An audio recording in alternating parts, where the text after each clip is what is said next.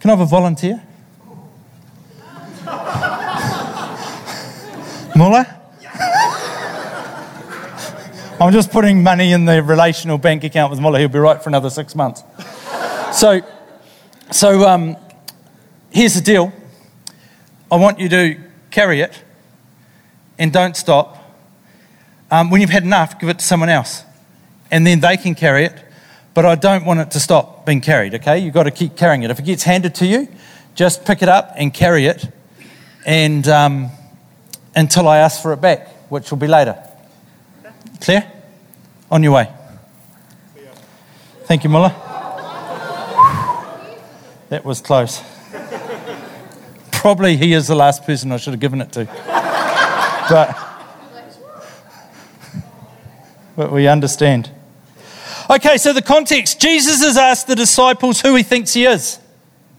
Luke chapter 9. Jesus said, But who do you say I am?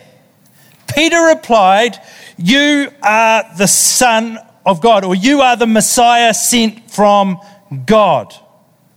After that, Jesus warns the disciples that he must suffer. Then he addresses the crowd about what it is um, to be a disciple that's really, really important because Matthew chapter 28, verses 18 through 20, tell us to go into all the world and make disciples. That's, that's what we call the, um, the Great Commission, uh, telling us to go into all the world and make disciples. Well, here in Luke chapter 9, Jesus is telling us what a disciple is. He's teaching us about discipleship. So we should pay attention. He says, um, this, if we go to Luke chapter 9, and we'll start from verse 21, I think, and if you'd like to read along, that would be great. So, Luke chapter 9, verse 21. Jesus warned his disciples not to tell anyone who he was. The Son of Man must suffer many terrible things, he said. He will be rejected by the elders and the leading priests and the teachers of religious law he will be killed. But on the third day, he will be raised from the dead. Then he said to the crowd, If any of you wants to be my follower, you must turn from your selfish ways, take up your cross daily, and follow me. If you try to hang on to your life, you will lose it. But if you give up your life for my sake, you will save it. And what do you benefit if you gain the whole world but are yourself lost or destroyed? If anyone is ashamed of me and my message, the Son of Man will be ashamed of that person when he returns in his glory and in the glory of the Father and the holy angels. I tell you the truth, some standing here right now will not die before they see the kingdom of God. That's often been confusing, that verse for people, but the kingdom of God is invisible, it tells us in Luke 17. And uh, Jesus says the kingdom of God is amongst you now. So these people are actually in the presence of the kingdom of God, the rule and the reign of Christ. They just didn't realize it. But Jesus here is giving some instructions about discipleship. I love the fact that the passage bounces out of verse 20 where he says, Who do you say I am? Because your response to that question is absolutely critical. If your response to the question, Who do you say I am? is you are Jesus, the Son of God, the Messiah, then everything he said has got to be really important to you. If that's your response. Obedience to him and to his command has got to be really important to you if that's your response. The fact that you've said Jesus is the Messiah is the Lord makes him the ultimate authority. So anything he says is going to be of primary value to you. So the fact that you would answer that way, the fact that Peter answered that way is absolutely is an amazing answer and is really important. If you don't say Jesus is the Christ, if you're sitting there tonight even and you say, no, I don't think he's the Christ, well, just, just back as you were. Ignore everything else because it really doesn't matter. Why would you listen to him if you don't believe he's the Messiah? There's no point. But if you believe that he is the Messiah, the Son of God, everything he says, are you doing all right with that thing? Yeah, give it to someone else. You're a bit of a cross hog.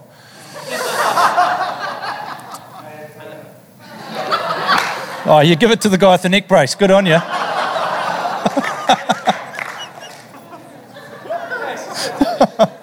nice guy. Nice guy. Hey, let's go through the passage tonight, okay? Just a bit. I, I just want to teach you from the passage because it's often misunderstood, this passage. So let's go to verse 23 and we'll start there. In verse 23, it says, Then he said to the crowd, If any of you wants to be my follower, if you want to be, it doesn't matter where, the, where I look in the scripture at the moment, this theme just keeps jumping up and slapping me. Want to. If you want to be my follower. It doesn't say if you have to be my follower, it says if you want to be my follower. Jesus doesn't make us do anything. People argue with me about that sometimes. But you tell me what Jesus makes you do. Nothing. Nothing. He will wait until we come into a place of wanting to. He will sometimes provoke us to a place of wanting to. Sometimes situations are set up in such a way that we want to, but He won't actually make you do anything. Everything with Jesus flows out of the want to because it's not actually relationship if it's have to. And the whole point that he hung on the cross, that he died, that he says later, take up your cross, is because I think there were 613 or something like that commands in the Old Testament. And he says that's not actually the way. The way is relationship with me, and that flows from the I want to. So he says, if you want to follow me, if you want to, but it's your choice. You don't have to. But if you want to, you must turn from your selfish ways. Selfish ways. The word selfish ways, there, or other translations say you must turn from himself or from yourself. The word selfish, um, selfish there literally means to raise one's voice. To raise one's voice. In other words, I raise my voice to get your attention. I raise my voice because I want your attention on me. Um, I'll throw the toys out of the cot, have a little tantrum or something, make some noise because I actually, it's about me and I want you to notice me. But what the scripture's saying is you've got to turn from yourself, or other words, stop raising your voice, stop trying to draw attention to yourself if you want to follow Jesus. It's not the way to do it. He says, if you choose to follow me, put that away. If you choose to follow me, stop trying to make it all about yourself. Because, verse 25, if you make it all about yourself, you'll actually lose yourself. That's powerful. If you make it all about you, the very thing that you're making it all about, the very thing you'll lose is what you're making it all about yourself. And then he says, Take up. Take up your cross. If any of you wants to be my follower, you must turn from your selfish ways and take up your cross daily and follow me. Take up. In other words, we choose to pick up the cross. That's an amazing thought. We choose to pick up the cross. A lot of people read that verse, and you know, you hear them saying, You go, Oh, how's it going? And they'll go, Oh, the situation at work is really, really bad, but I guess that's my cross to bear. But that's not what the scripture's saying. That's called life. You're having a bad day at work? Welcome to life. Having an argument with your parents? Welcome to life. Do respect them, please, but welcome to life. That's life. That's life you're having a hard time, you're struggling with a sickness or something, your, things aren't working out. That is life. You don't get to choose that. I, um, I, I sold my boat during the week and I was standing on the trailer trying to clean it and I, um, I fell off, as you do. And I fell off and I really crunched my ribs and I really hurt something in here, which has made my whole week uncomfortable. Um, that's not taking up my cross, that's called life. That's called should have looked where my foot was before I put my foot down. It's called stupidity. It's life. It's, it's a thorn of life. Pain because I did something silly. But it's not, that's not what he means when he says, take up your cross. Taking up your cross might be the way that you deal with the things of life, but it's not necessarily the situation that occur. Take up your cross. We'll come back to cross in a minute. You going all right with that? Good. Great. If you try to hang on to your life, you'll lose it. Oh no, go back. Turn from your selfish ways. Take up your cross daily. Daily means daily, it means every day, it means intentionally picking it up. It's not just going to happen, it's a choice that we've got to make to pick up our cross. A choice on a daily basis. Pick up that thing and walk with it. And follow me, he says. Follow me. In other words, follow me. Be my disciple. Be the same as me. In other words, who are we following? Jesus. Jesus. We're following Jesus. We're not following friends. We're not following culture. We're not following the latest uh, self help tip in a book. We're following Jesus. We're following what Jesus tells us. We're following how Jesus instructs us. It's kind of clear. Then, verse 24. If you try to hang on to your life, your life means your soul, your mind, your breath, you'll lose it. But if you give up your life for my sake, you will save it. The word save there is the word sozo saved, healed, and delivered. So if you try to save your life, or if you try to, sorry, hang on to your life, you're going to lose the very thing you're trying to hang on to. Lose it means, it literally means destroy it. So by trying to hang on to it, you will destroy it. But if you don't, if you give it to God, you will be saved, healed, and delivered. What's it saying? I think it's saying that the only way to have a full, flourishing life is to center it around Jesus. That's what it's saying. Now, what I'm about to say is not a political statement, but it does tie in very well with the environment that we're in. What I think the scripture is actually saying here is if, if you make your life all about, or your goal, or your God for that matter, all about personal well being, even you'll fail. Even that you'll lose. That's what it's saying. But if you make your God life, your per, um, if your personal well being comes from God or from a God centered life, you'll succeed. That's what it's saying. If you make it all about me, if I make it all about me, if I make it all about my well being, that's with this, um, you know, like the well being budget, they call it. It can't work because it's, you, you can't find well being anywhere other than Jesus at the end of the day. That's where we find well being, is in a God centered life. So if we make finding well being all about ourselves and all about making ourselves whole and everything else, the Bible simply says that we'll be destroyed. It's not going to work, in other words, it'll fail. But if it make it about a God centered life, you will be saved. Saved, uh, sozo, the word is, saved, healed, and delivered. It's quite clear. If you try to hang on to your life, you will lose it. But if you give up your life for my sake, you will save it. And what is it to benefit the whole world? But to lose yourself, lost, or have yourself lost or destroyed. Let's look at the cross for a minute. Take up your cross and follow me daily. In the first century, the cross was the most horrific thing. It was the most torturous, barbaric, shameful way to die possible. It was absolutely horrendous. I mean, it just wouldn't be allowed today, would it? But it was brutal in so many ways. It was shameful. It was horrific. In the scripture here, it's referring to the cross metaphorically. But what it's saying is that we need to die to our own desires or the desires of self, the desires of sin, to follow Jesus. It's saying, okay, come on, to follow Jesus, you've got to push aside the selfishness, it's all been about me. You've got to die to all of that stuff to follow Jesus.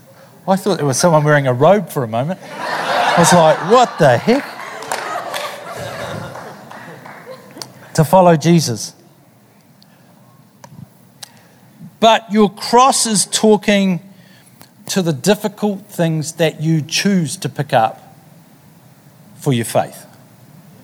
That you choose to pick up because you're pursuing Jesus. When it says, take up, if you want to, take up your cross and follow me, it's talking to those things that are costing you something to follow Jesus.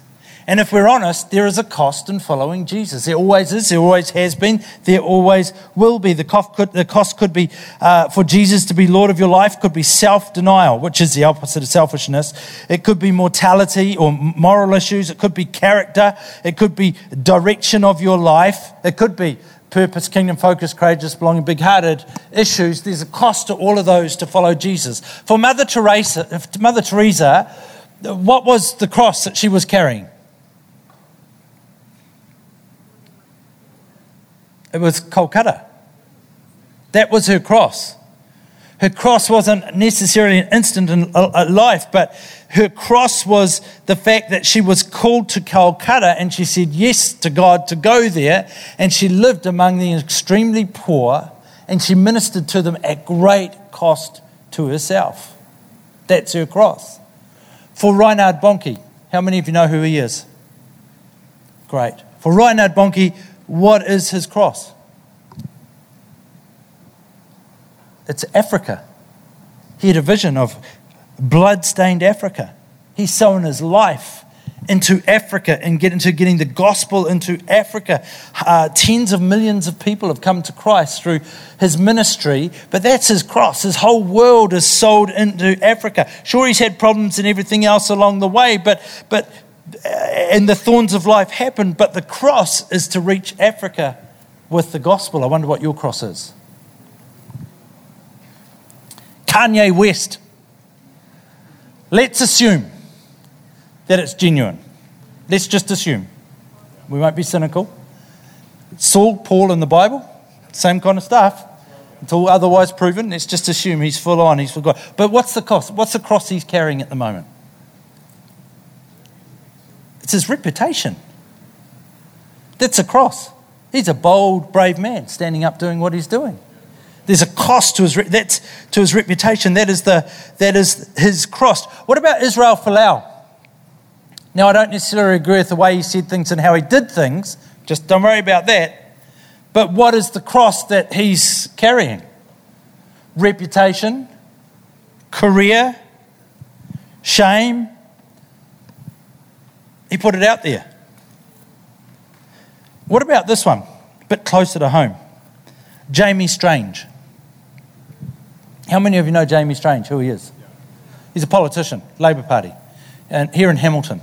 When we did the, um, the launch of North Campus, at North Campus, Jamie came. He was present there, and it was great. But he got slammed on social media afterwards for even being in a church and celebrating the, the uh, launching of a church family, he got absolutely slammed. Well, maybe that's his cross, is the public opinion, the shame toward him. I was thinking about what my cross looks like. Because we all have a cross, the Bible says if you want to, you pick up your cross. I wrestled with my cross for a year before I was prepared to die to it before I was willing to do it God's way. But my cost, my cross, is actually leading Activate Church and churches. I've decided. It comes at a cost. It's not free. It changes stuff. You know, when I get on an aeroplane, if I sit down beside someone and we go, "Hey, how you going?" Yeah, good, good, good. And they go, "What do you do?" And they go, "Oh, you know, I work at the bank, whatever." And I say, they say to me, "What do you do?" I say, oh, "I'm a minister." End of conversation. if you don't want to talk to the person next to you on the plane, just tell them you're a minister. it works every time. It's just like conversation finished. You've got to come up with something else, like, oh, I'm a spiritual life coach type person. And then it'll go for two more sentences.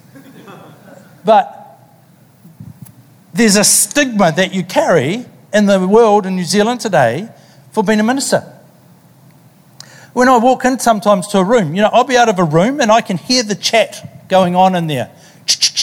happy, happy, chat, chat, chat, chat, chat. I'll walk in the room and I can hear the air go out of the room. The pastor's here.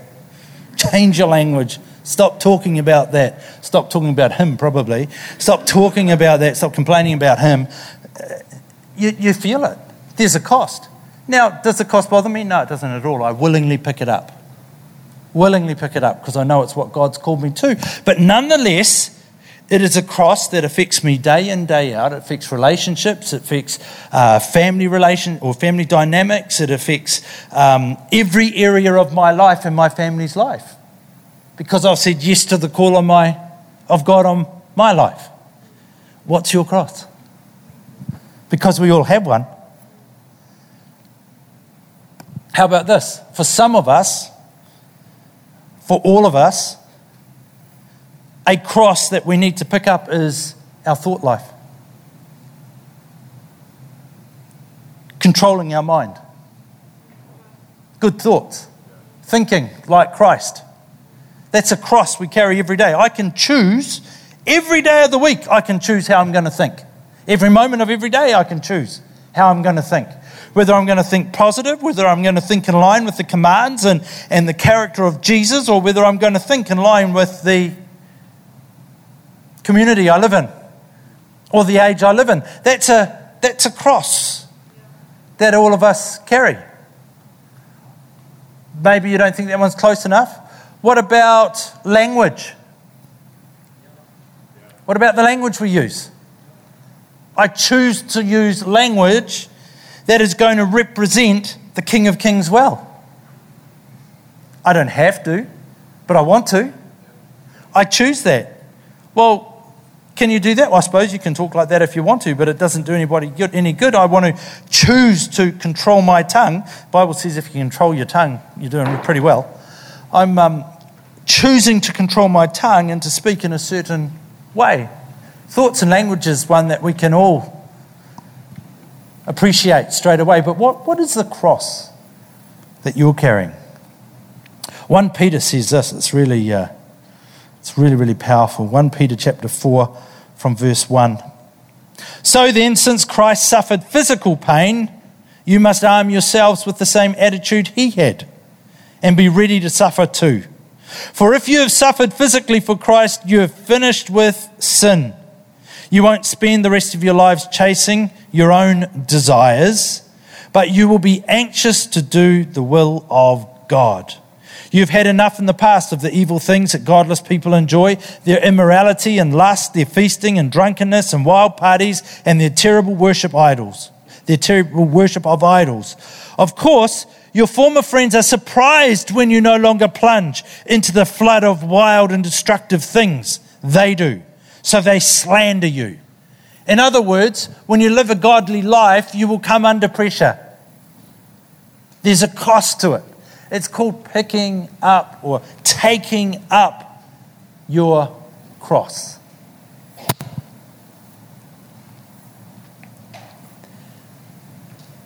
The question is very, very simple. It's this Are you willing to take it up? That's the question that Jesus is asking in this passage. He's saying, Are you willing to take up your cross. Even if it means losing some close friends, because that could happen. It may not, but are you willing? What about if it means alienation from your family? Would you still be willing? I grew up in a very, very strict church, and in the early 1980s, the charismatic renewal was happening. Holy Spirit was moving powerfully in our nation. And my mum and dad weren't satisfied, they weren't happy with what they were being taught or what they were experiencing in the church that I grew up in, which was really, really legalistic. And so they decided to sneak over to this other church on a Sunday night just to have a look, to see what it was about, see what it was like. That church was actually Central Baptist here in Hamilton. And it all would have been really good, except essentially mum got saved. She says she could hear the angels singing with the band and the worship. She never ever went back to the church that we grew up, grew up in. But are you willing? We were excommunicated from our family. Family relationships just fell to pieces. We were, they didn't want a bar of us. We'd gone to the dark side. Are you willing, even if it means some alienation from your family? Are you willing, even if it causes loss of reputation?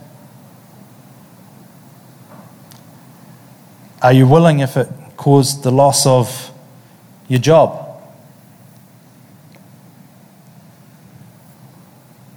Or are you willing if it was going to cost you your life? Because that's the question Jesus is asking. Are you willing? Are you willing to do whatever it takes? Have you got a whatever it takes commitment? In other words, are you coming from the I want to, not the I have to? If you've got I have to, is what's driving you, it won't, it just won't last. It's got to be the I want to that causes you to make the commitment, to have the willingness to make the commitment. Because at the end of the day, it's all about His purpose. It's not about our opinion or our preferences.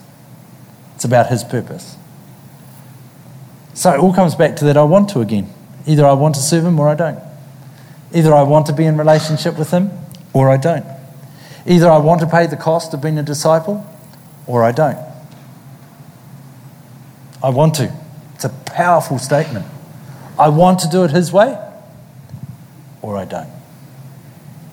When you've got a moment, feel free to bring that cross back to me.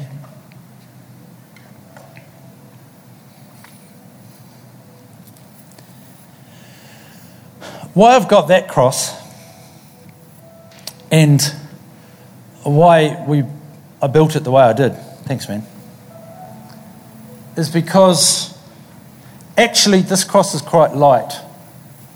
It's not too much of an imposition to carry this cross around, is it? It's not too heavy, but it's heavy enough that you'll always be aware of it. You'd never forget it's there. But in the book of Matthew, Jesus says, My yoke fits you well, and the burden is light. In other words, you could see the command to take up your cross daily as a real imposition and something that's going to weigh you down and burden you and you're not going to be able to live. But that's not what the scripture tells us. He says, he says No, no, my, my yoke fits you well. In fact, the picture of the yoke is an agricultural picture of cattle pulling a plough. And the way the yoke was designed back then was that the stronger, larger animal took all the weight. Jesus is the stronger one in the relationship. When we wear his yoke, he takes all the weight. So for us, it's actually a comfortable fit, and the burden's not heavy. The burden is light. But intentionally, I need to pick up if I'm willing, my cross daily, and I need to understand that it's there and that I'm carrying it and that it's not a game. That actually I've made a serious commitment to Jesus. When I said to him, I make you my Lord and my Savior, I said, I am willing to pick up my cross daily and do it your way. And I'm carrying it. I wonder if we would live differently if uh, we walked into work or varsity or school tomorrow with this on our shoulder and we went round the day with it. it. It might not be uncomfortable, it might not be heavy, and even put some padding on it if you want to. But just the fact that you intentionally picked it up and took it with you for the day would no doubt transform our behaviour, speech, and everything else for the day. And in essence, that's exactly what Jesus is saying to us.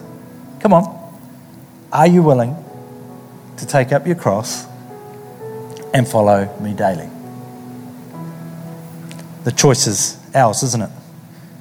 Because as I said right at the very start, He doesn't make us do anything. It's got to flow out of, I want to. Can I ask you a couple of questions as I finish? At this point of time, what is your cross? What's your cross in your world? Remember, it's not the trials of life. It could be the way that you deal or choose to deal with the trials of life, but it's not the trials of life. What is your cross? Because he wouldn't have told all of us, because he spoke to the crowd when he said that. If you're willing, take up your cross. He wouldn't have said that if every person in the crowd didn't have a cross to pick up. What's your cross? Secondly, what does taking up your cross daily look like this week? Let's make it really practical. What's it look like this week? So, if you can identify your cross or a cross in your world, I think we have several of them, what's taking that up look like for you this week? And then, thirdly, what's one thing you can do? What's one thing you are willing to do this week in order to carry that cross? because there's a practical step there if you're willing. What's the one thing? Just one. One's enough. So identify the cross. Identify the cross that you've been asked to pick up. What's that mean for you this week? And then what's one thing you can do? Because you're willing to carry that, that cross. When I was at um, Bible college, I still was determined that I wanted to go down a path of business. And God wrestled with, well, I wrestled with God, He didn't wrestle with me. I, I, I wrestled with God the whole year because I knew that He was calling me in a different direction, but I wanted to go that way. There were no guarantees I would have made it that way, but that's the way I wanted to go. And so we wrestled all year long. And one of my arguments was to God was, well, God, I want to be able to do this, this, this, this, and this for my family. I want to be able to bless them. And God would say very clearly to me, yeah, but I've called you to do this. Are you willing? And it took me a whole year of wrestling. But by the end of the year, I'd come to the place where I said, okay, Lord, I'm willing. No strings attached. What will be, will be. But I'm willing. Know, I stand here many, many years later and I go, far out, I'm amazed. All those things that I was worried about, I've accomplished and more, just about. Just about all of them. Yet all he actually wanted was me to say, well, uh, I'm willing. That's what he was after. It wasn't about the direction, it was just, am I willing? Whatever it takes, am I willing? And that's the question he's asking us tonight. Are you willing to pick up your cross and follow him daily? It all starts with a relationship with Him. That's where it starts. Choosing to do it His way. Choosing to make Him Saviour and Lord.